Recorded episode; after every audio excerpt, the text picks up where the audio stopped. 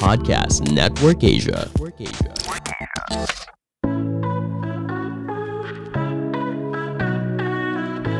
Selamat datang di AS Talk. Anissa Steviani Talk, podcast mingguan. Temanmu berbagi cerita seputar parenting, keuangan, dan perempuan yang relatable dan semoga bisa mencerahkan. Karena setiap cerita pasti punya makna.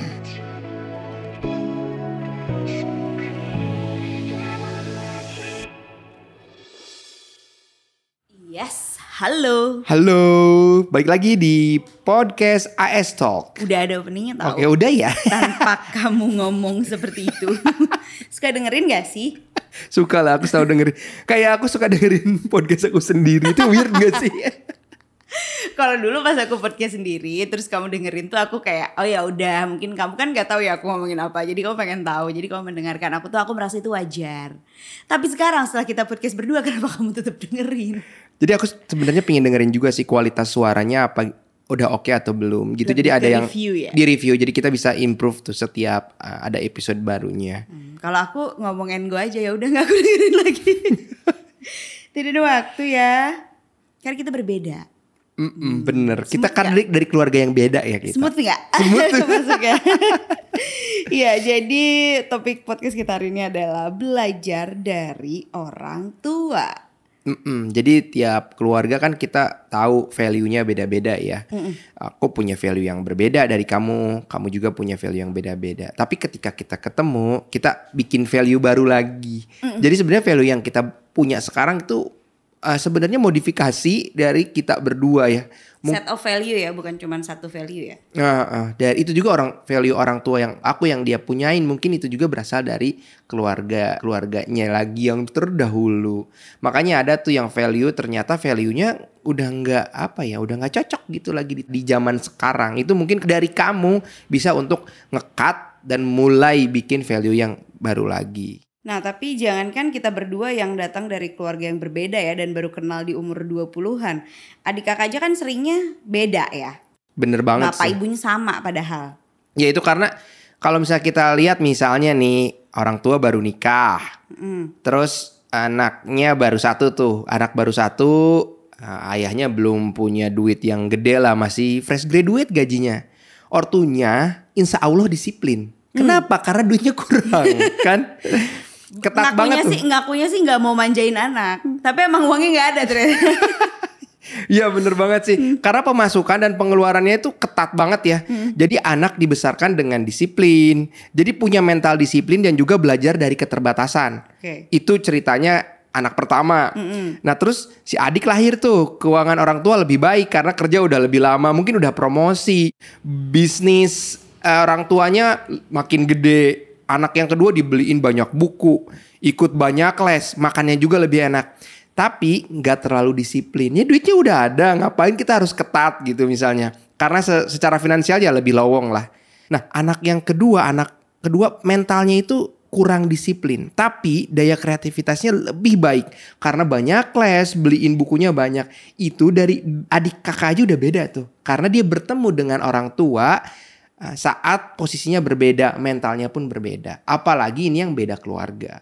Apalagi kalau anaknya banyak, maksudnya lebih dari dua. Hmm. Kayak aku kan anaknya tiga, kamu apalagi empat. Wah itu kamu dari kakak kamu yang pertama sampai adik kamu yang paling kecil lahir dalam kondisi keluarga yang berbeda-beda dong. Betul. Dari mental, dari ekonomi, dari fisik juga.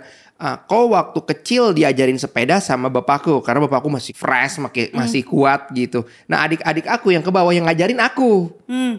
Jadi kalau aku bapakku kan suka lebih gampang marah gitu kalau ngajarin tuh ya. Kurang kurang, Kurang sabar. sabar. Tapi adik aku diajarin sama aku aku sabar. Aku ajarin di- mereka naik motor gitu. Bukan hanya sepeda dengan kesabaran gitu. Nah itu juga udah beda. Mungkin adik aku lebih deket sama aku. Aku de- lebih deket sama orang tua. Itu kan beda banget ya ke bawah ke bawahnya. Iya terus ekonominya juga beda ya. Jauh banget sih ya. Karena waktu itu waktu aku kecil bapakku ngasih makan 10 orang in total. Terus pada meninggal tuh nenek kakek meninggal mulai sedikit ekonomi mulai membaik. Ibu aku punya warung akhirnya jualan makanan dan itu ekonomi makin baik-baik sih. Jadi yang bawah tuh tanda kutip lebih manja lah. Iya, beda beda ini ya, beda cara berjuangnya beda ya. Ca- berjuangnya lebih apa ya lebih nggak ngoyo lah kayak aku Karena ya udah ngerasa ya udah udah enak juga dan sebenarnya kalau orang tua ya, orang maksudnya kita sebagai orang tua suka bilang ini anak zaman sekarang hidupnya enak-enak banget di masa depan dia nanti bisa berjuang nggak ya? Kenapa harus berjuang? Kadang-kadang tuh aku suka mikir gitu ya, kenapa orang tua pingin anaknya bisa sangat berjuang? Mungkin sebenarnya bukan berjuang gitu, tapi bisa mantul lagi. Jadi ketika ada di kondisi di bawah, dia punya semangat untuk kembali semangat lagi gitu. Bukan mes, jadinya mesti berjuang kayak kita gitu kan. Aku sih agak kurang setuju sih kalau anak harus berjuang. Kayaknya nggak perlu deh kalau kita ngelihat teman-teman kita yang dari nikah udah dikasih rumah, udah dikasih mobil, ya udah hidupnya enak-enak aja. Terus mereka nggak berjuang lalu apa gitu? Ya apa nggak nggak nggak mesti semua orang berjuang dari nol. Kalau bisa berjuang dari lima kan Iya bener Bagus. juga ya. Heeh, starting pointnya jadi beda gitu. Nah kalau aku kan anaknya tiga ini kerasa banget sih meskipun pas aku ngomong sama ibu aku, ibu tuh beda banget tahu ke aku dan ke adik-adik gitu. ya. Terus ibu aku bilangnya nggak perasaan sama aja, perasaan sama aja. Nah mungkin si perasaan sama itu muncul karena memang di titik ekonomi yang berbeda ya keputusannya juga sudah jadi berbeda. Mm-mm, Menganggap eh, memperlakukannya sama tapi sebenarnya mah beda gitu ya. Kayak aku tuh udah nyuci baju sendiri dari kelas 6 SD, kayak wah disiplin banget lah total anak pertama gitu.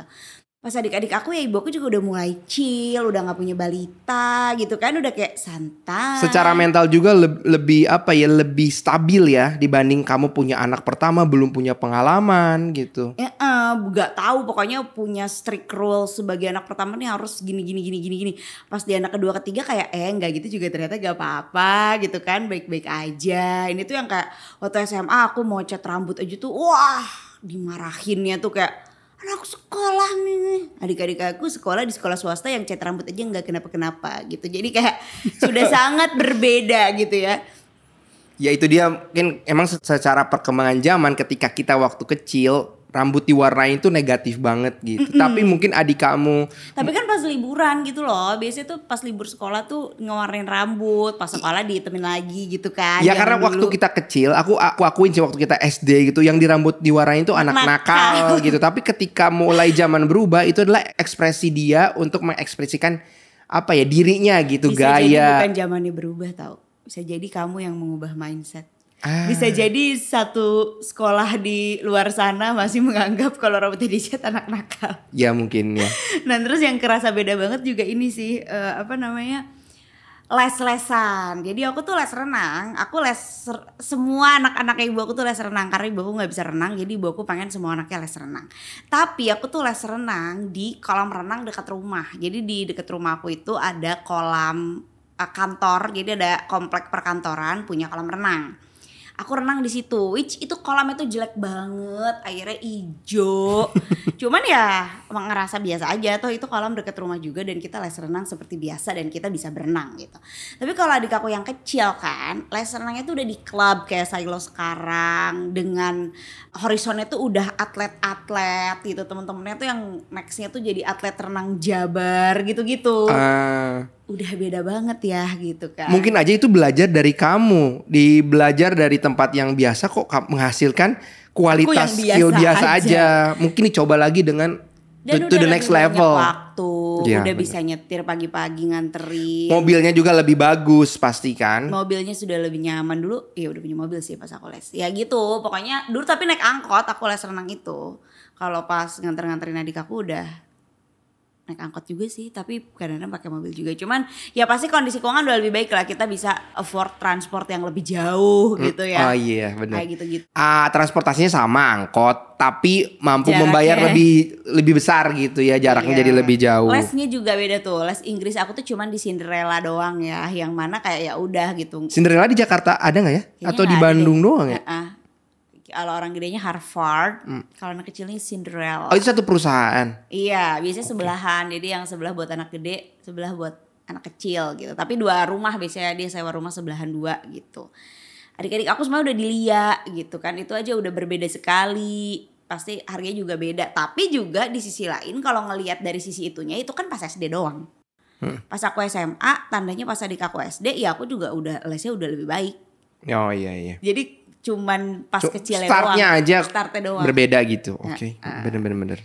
Kayak gitu. Nah, berarti wajar banget kalau sekarang aku dan adik-adikku punya teman-teman yang berbeda, punya value yang berbeda. Dari kecil juga udah terpapar sama tingkat sosial ekonomi lingkungan yang berbeda gitu ya. Hmm, Benar-benar. Jadi memang siap kita berteman dengan siapa itu yang membuat kita punya value tersendiri gitu. Kan kalau misalnya dibilang kalau dulu kita pakai pas anak kita masih bayi kita pakai aplikasi Wonder Week namanya ya. Ketahuan tuh anak tuh milestone-nya apa-apa dari bayi sampai umur 2 tahun. Terus di situ kalau udah umur 2 tahun perkembangan anak tuh tergantung dengan apa budaya, kondisi orang tua, katanya nggak bisa lagi ter apa ya terprediksi. Beda ketika am- anak di bawah 2 tahun itu terprediksi ya harus bisa ini bisa itu. Nanti kalau udah lewat 2 tahun itu tergantung dengan gaya orang tua ngajarnya anaknya kayak gimana dan beda-beda sih. Jadinya bener sih ketika teman kamu adik kamu di Lia dan kamu di Cinderella ya mindset kamu beda sih bahasa Inggrisnya juga pasti. Beda pasti beda.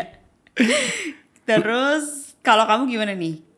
Value apa yang kamu dapat dari orang tua dan kita masih pegang sampai sekarang? Karena kan gitu ya, ketika kita ngomongin inner child, orang tuh ngerasa kayak pokoknya aku nggak mau seperti orang tuaku. Ya nggak apa-apa juga sih kalau value-nya baik ya seperti orang tuamu juga nggak apa-apa gitu. Cuman eh, mungkin itu trauma respons dari pengalaman masa kecil yang tidak menyenangkan. Orang banyak yang merasa pokoknya aku tidak mau menjadi orang tua seperti orang tuaku gitu. Padahal aku yakin sih setiap orang tua juga ada lah hal-hal yang Iya bisa sih, ada yang baiknya gitu ya. Eh. Nggak mungkin lah buruk semuanya gitu. Kamu apa? Yang paling aku bisa dapetin dari orang tua itu adalah bahwa pendidikan itu penting banget. Ah, Bapak aku aja, si papa, kuliah di umur 39 tahun. Ambil D3 waktu itu. Aku masih SMP, eh aku udah SMP, baru bapak aku ngambil eh, D3 diploma. Udah gitu dia ngoyo pingin, aku pingin S1 gitu. Di umur 44 tahun, dia nerusin S1-nya. Tadi bagus deh buat konten belum pernah aku kontenin ya. Dulu pernah aku tweet doang tapi oke terus. Terus itu yang bisa aku dapetin sih dari bapakku. Dari situ aku percaya bahwa pendidikan itu penting banget. Itu kayak nempel banget di diri aku. Pendidikan tuh uh, bukan hanya sekolah ya. Karena papa aku dulu awal mulanya itu jadi teknisi dia. Jadi dia kerja di institut, institusi pendidikan. Dia diawalin dengan teknisi. Dia bilang kalau siapa? teknisi di bagian shipping, teknik sipil. Karena bapakku SMK-nya jurusan perkayuan, jadi dia tahu banyak lah tentang kayu gitu. Terus dia dipindah-pindahin lah di, di institusi dia tempat dia kerja. Terus dia dipindahin di suatu tempat, itu tempat eh, las. Jadi di situ ada sertifikasi las. Jadi kalau kamu yang memang tahu nih yang kerja di minyak, bisa tuh ngelas dalam air. Jadi ada pipa-pipa dalam laut kan. Ada sertifikasinya. Ada sertifikasinya. Nah bapakku juga ngejelasin bahwa penting loh sertifikasi gitu. Kamu tuh bisa, kamu tuh mampu. Tapi kalau kamu nggak certified, siapa yang bisa percaya bahwa kamu sudah sesuai dengan standarisasi internasional misalnya. Dari situ bapak aku sih eh, yang nanemin bahwa pendidikan penting, pendidikan penting. Gimana pun susahnya ekonomi si papa, dia selalu maksain kalau anaknya kalau bisa kuliah ya minimal D3 deh gitu. Karena aku kan dibiayain sampai D3 tuh waktu itu dimodalin hidup. Itu yang bisa aku tangkap. Tapi yang yang negatifnya tuh ya bahwa mindsetnya uang itu susah dicari. Hmm. Ya kita tuh miskin. Duit itu susah gitu. Dia tapi emang merasakan itu itu hanya berdasarkan pengalaman ya. Berdasarkan pengalaman yang memang diturunkan value-nya ke aku dan aku oh iya ya nyari duit itu susah gitu. Nah dari situ tuh kayak wah mandek banget sih di pikiran aku bahwa emang duit itu susah. Akhirnya apa? Kreativitas itu aku aku batasin diri eh, di diri aku sendiri tuh aku batasin gitu. Kreativitas kreativitas itu terbatas. Kalau nggak kerja kantoran tuh kamu nggak akan hidup. Itu yang memang yang bikin aku banyak berpikir sih kalau misalnya memang mau mulai berbisnis. Kalau aku pendidikan justru karena gak fight-fight banget ya. Jadi aku ngerasa eh, orang tua aku kurang fight untuk pendidikan gitu. Karena mereka ngerasa ah kita juga lulusan Unpad hidup enak-enak aja gitu kan. Wait, kamu levelnya beda ya? Kalau Ah, ah. aku yang penting yang penting kuliah. Yang penting kuliah. pendidikan yang penting kamu ng- nggak ada lihat kualitasnya mau kuliah di Unpad aku levelnya masih di situ ya bahwa pendidikan penting udah itu aja Udah. kalau kamu Eh, bukan bukan pendidikan penting. Kamu kuliah tuh harus. kuliah itu harus Karena ya pendidikan papa- penting lah ya Iya maksudnya kan maksudnya sampai kuliah Sampai dong. kuliah, ya, Buk- benar-benar. Bukan cuman mau SMA. diploma mau S1 yang Ya, penting ah. kamu kuliah Yang gitu kan Kuliah kan di situ kan. Nah, di mana pun kuliahnya di mana pun kan. kalau kamu Nah itu juga itu concern banget ya waktu itu tuh karena ya aku dosen banyak banget kan tetangga-tetangga yang datang ke rumah nanya kuliah tuh di mana gitu. Anaknya anaknya kuliah di mana ya. Itu aku respect parah sih ya sama orang-orang kayak gitu. Karena mereka tahu mereka nggak kuliah mungkin kayak orang tua kamu. Dan mereka blank harus ngarahin anak tuh ke mana gitu. Pengen anaknya kuliah. Pengen anaknya punya kehidupan yang lebih baik. Tapi nggak tahu, ayo kita ke rumah. Gitu kan, ke rumah, ke rumah aku. Jadi kamu jadi bapak kamu kayak konsultan gitu. Iya, jadi suka bawa rapot Oh. gitu. Jadi misalnya anaknya nilainya bagus di mana, cocoknya jurusan apa, anaknya dibawa juga. Kamu sukanya apa? Itu ayah aku tuh sering banget. Aku inget tuh pas kita udah nikah, ada saudara ibu kamu dat- datang juga nanya ke ke ayah kamu, ini kumahanya ini masuk S- kuliah ke mana gitu ya, mau Iya, masuk ke mana karena kan gitu. nggak bisa ngarahin. Dan itu sebenarnya udah terjadi sejak lama. Bisa keluarga. jadi sejak dulu kala. Jadi maksudnya karena ayah aku dosen, tetangga-tetangga, temen-temen oh bahkan yang maksudnya yang temen-temen ibu aku gitu, kalau mau nanya anaknya kuliah ke mana itu ke ayahku. Karena aku tahu nih, oh ini anak kamu sukanya apa? Misalnya sukanya fisika, fisikanya apa? Oh ditanya gitu kan. Jadi nanti diarahin untuk oh mendingan kuliahnya ini aja di sini gitu. Nilainya segini, cobalah SPMB bisa misalnya gitu. Jadi tapi aku strict banget nggak pernah masukin orang ya kayak itu keluarga aku tuh integrity number one gitu ya. Jadi kayak nggak pernah mau ya udah silakan aja. Cuman mau dengerin orang untuk konsultasi kuliah di mana. Udah coaching aja bapak kamu dari zaman Udah dulu. coaching. Nah tapi dulu tuh menyesalkan banget karena sering banget ada orang datang ke rumah untuk bertanya kuliah di mana. Ada satu teman aku nih pinter gitu ya teman sekolah aku. Kayak rankingnya tuh sama aku tuh selalu kayak mepet-mepet lah waktu SMP. Pinter mana kamu sama dia? SMP. Kalau aku ranking 3 dia ranking 4, kalau aku ranking 4 dia ranking 3 gitu. Jadi Oh kayak iya, ha- kita hampir sama lah bestie ya. gitu ya. Hmm. Nah, terus saya aku tuh kayak kenapa ya kok dia nggak nanya sama kita gitu. Ayah aku tuh kayak sedih. Kenapa ya kok dia nggak nanya sama ayah sih kuliah di mana karena sayang gitu ngelihat anaknya cuman beda dikit sama aku tapi jadi kuliahnya cuman menurut ayah aku gitu doang gitu ya dan pada akhirnya udah sekarang ya udah nggak nggak merendahkan ibu rumah tangga ya cuman ayah aku tuh melihat anak ini tuh potensial untuk jadi sesuatu tapi orang tuanya even nggak nanya gitu anaknya Mungkin kalau kuliah kuliahnya di mana. tepat, dia ibu rumah tangga tapi mempunyai value yang berbeda lah ya. Iya, Value, set of lebih value keren yang- lah Ah, gitu. iya, menurut ayah aku ya, keren menurut ayah aku. Nah gitu, jadi tapi buat anak-anaknya itu nggak di push. Oh ke kamunya. Iya, jadi pas aku tuh baru menyadari ini tuh setelah punya anak, kok aku push banget ya si bebe gitu. Dia harus kuliah di tempat yang seperti ini ini nih. Kita punya set of rules di mana dia harus ku- sekolah kuliahnya tuh di tempat yang seperti ini, seperti ini, seperti ini. Pas aku reflect ke masa lalu, ayah aku dan ibu aku slow banget ya soal sekolah anak-anaknya gitu karena mungkin ngerasa anak-anaknya juga ya udah cukup lah Udah pinter kali kalian. Ya pinter juga tapi kan bukan di sekolah unggulan gitu. Bukan Oh. bukan tipe yang ngejar anaknya harus masuk sekolah unggulan. Abis itu nanti di sekolah unggulan harus ranking juga misalnya gitu. I see. Enggak sih chill aja. Cuman emang dikejar ya. Itu itu itu consnya ya. Chill aja gitu dan pas kuliah juga yang penting minimal masuk Unpad aja karena ya aku dan ibu aku Lulusan Lulusan sana. Unpad, Keluarga tuh di Unpad semua kalau aku di rumah kamu aku doang yang outer. Iya. kayak eh ya udah nggak yang jadi di push untuk kamu harus bisa masuk ITB atau nggak kamu at least masuk UI ya gitu atau UGM gitu enggak gitu ya udah penting masuk Unpad jadi juga kayak perjuangan aku juga ya udah di ke Unpad aja gitu aku nggak terlalu fight fight banget untuk compete ke yang lebih susah karena memang dikasih eh, batas bawahnya juga cuman unpad aja gitu kan ya. Simpel gitu.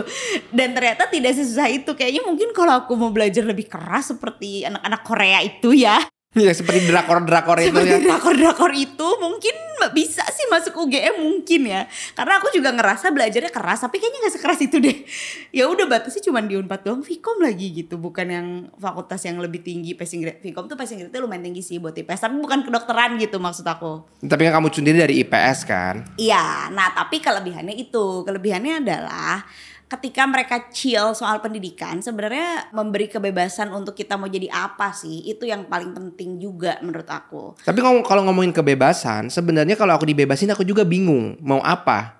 Iya, karena nggak dibiasakan ngambil keputusan Karena kecil. oh berarti ada value yang baik juga nih ya kalau aku tangkap dari keluarga kamu. Anak dari sejak kecil tuh eh, memang di dibiasakan untuk memilih ya.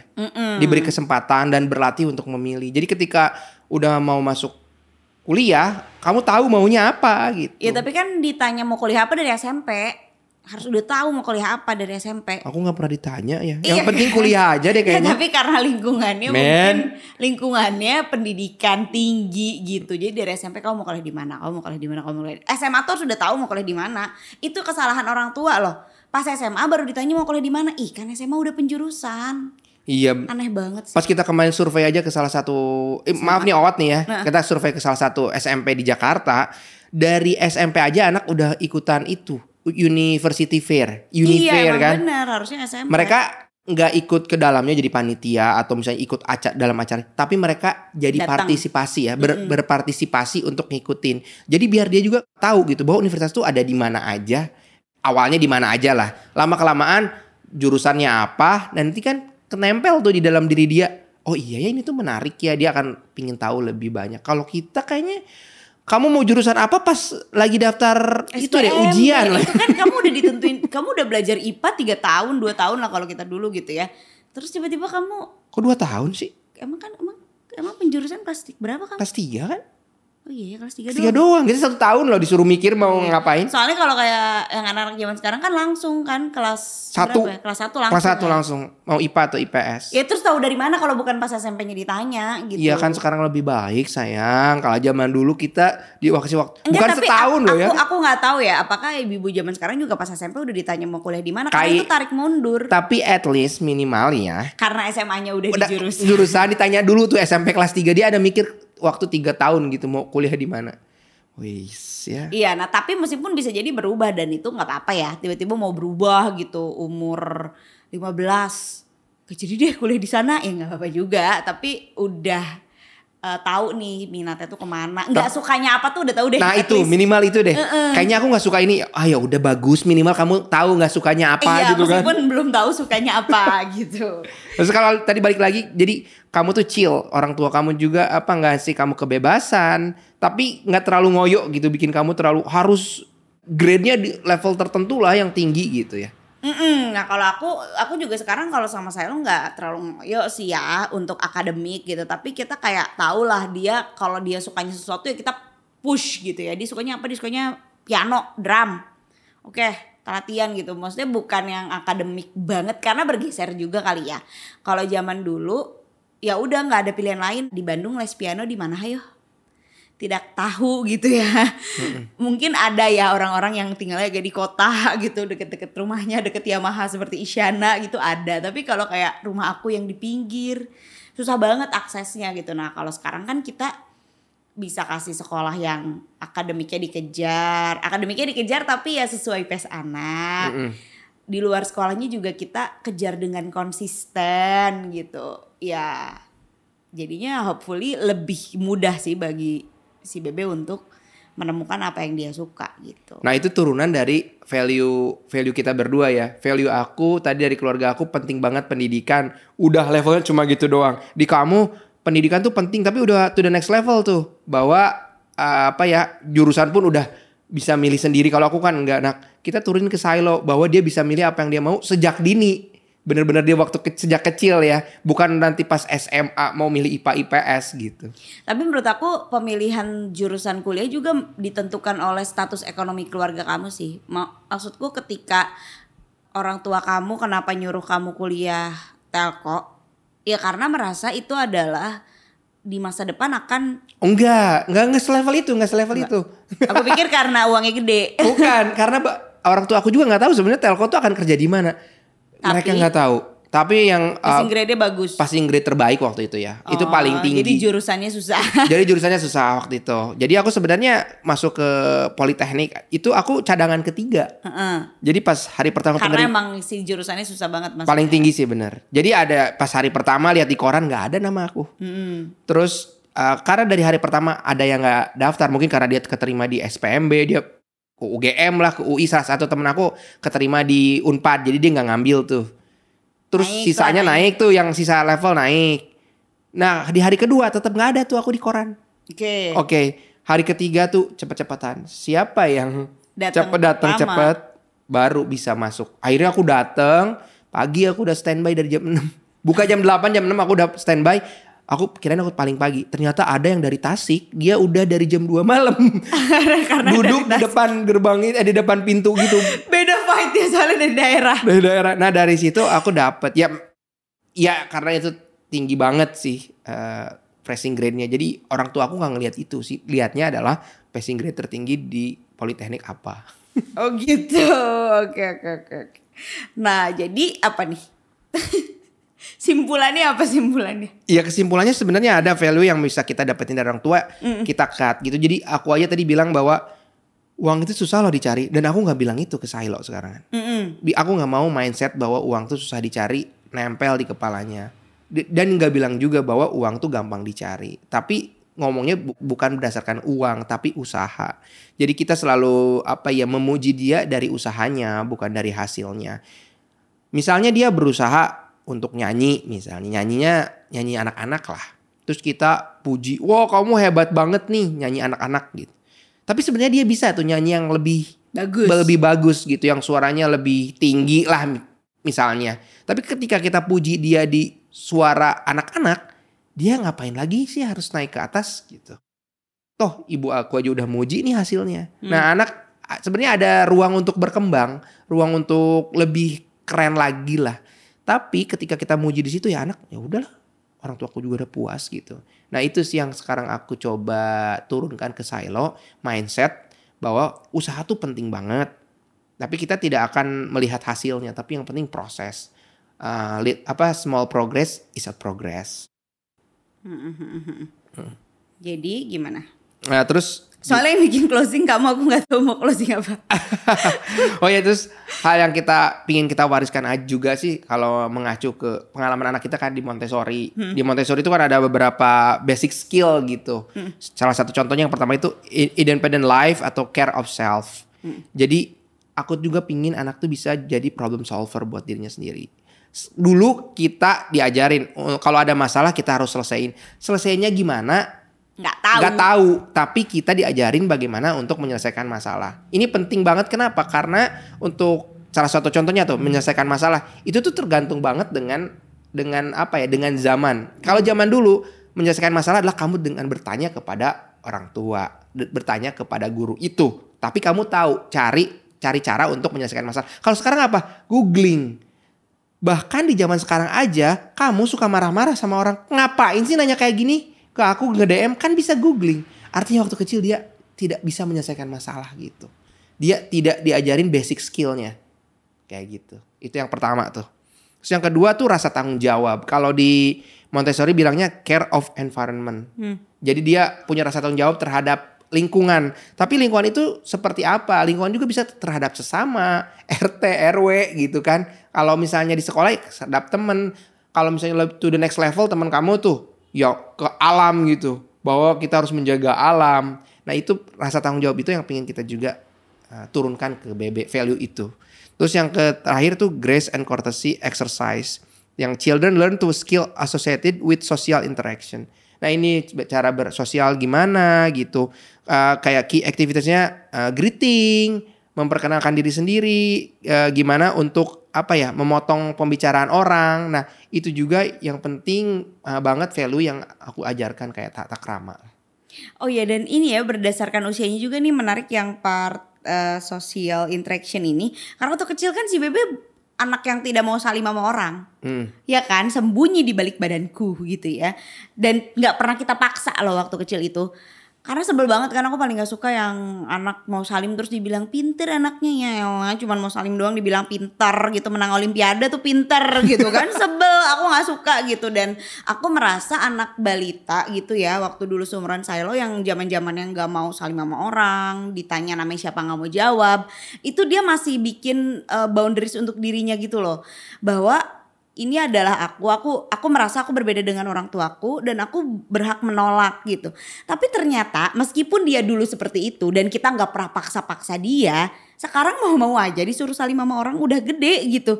Dia udah ngerasa bahwa ini tuh courtesy, ini tuh sopan santun, aku tuh anak baik, jadi aku berpamitan sama orang, aku mau-mau aja salim sama orang itu. Jadi notice buat kamu yang anaknya masih kecil dan balita, nggak mesti tuh diajarin salam sama orang tua.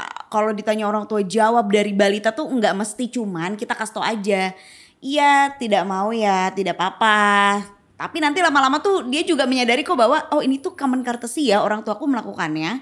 Aku juga mau melakukannya gitu. Jadi jangan sampai dipaksa di kecil males banget mana pegang tangan orang orangnya bekas ngerokok suka sebel kan ya di temu orang di nikahan di mana maksa gitu anak kita megang dia. Ih.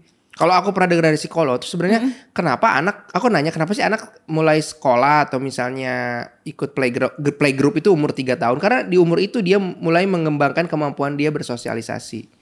Jadi mungkin kalau misalnya sebelum umur tiga tahun di bawah tiga tahun ya diajarin aja bahwa seperti ini seperti ini gitu. Kalau anaknya belum ya udah. Tapi kan mereka belajar untuk bersosialisasi. Nanti ketika masuk playgroup, nah di situ mereka benar-benar belajar tuh kan berinteraksi dengan teman sesama, dengan guru. Di situ kan sama guru tuh uh, salam atau apa dari situ sebenarnya belajar anak. Ini bagus nih buat konten Bumika. Jangan maksa anak buat salam sama orang. ya udah gitu aja. Jangan lupa podcast kita sekarang dua kali seminggu Hari Selasa dan, Jumat. Oh. Para Rabu dan Jumat ya. Selasa Jumat. Selasa sih Jumat ya kayaknya. Hari ini dong. ya sudah kalau begitu. See you, aku Bye, JG. Aku Este. Bye bye.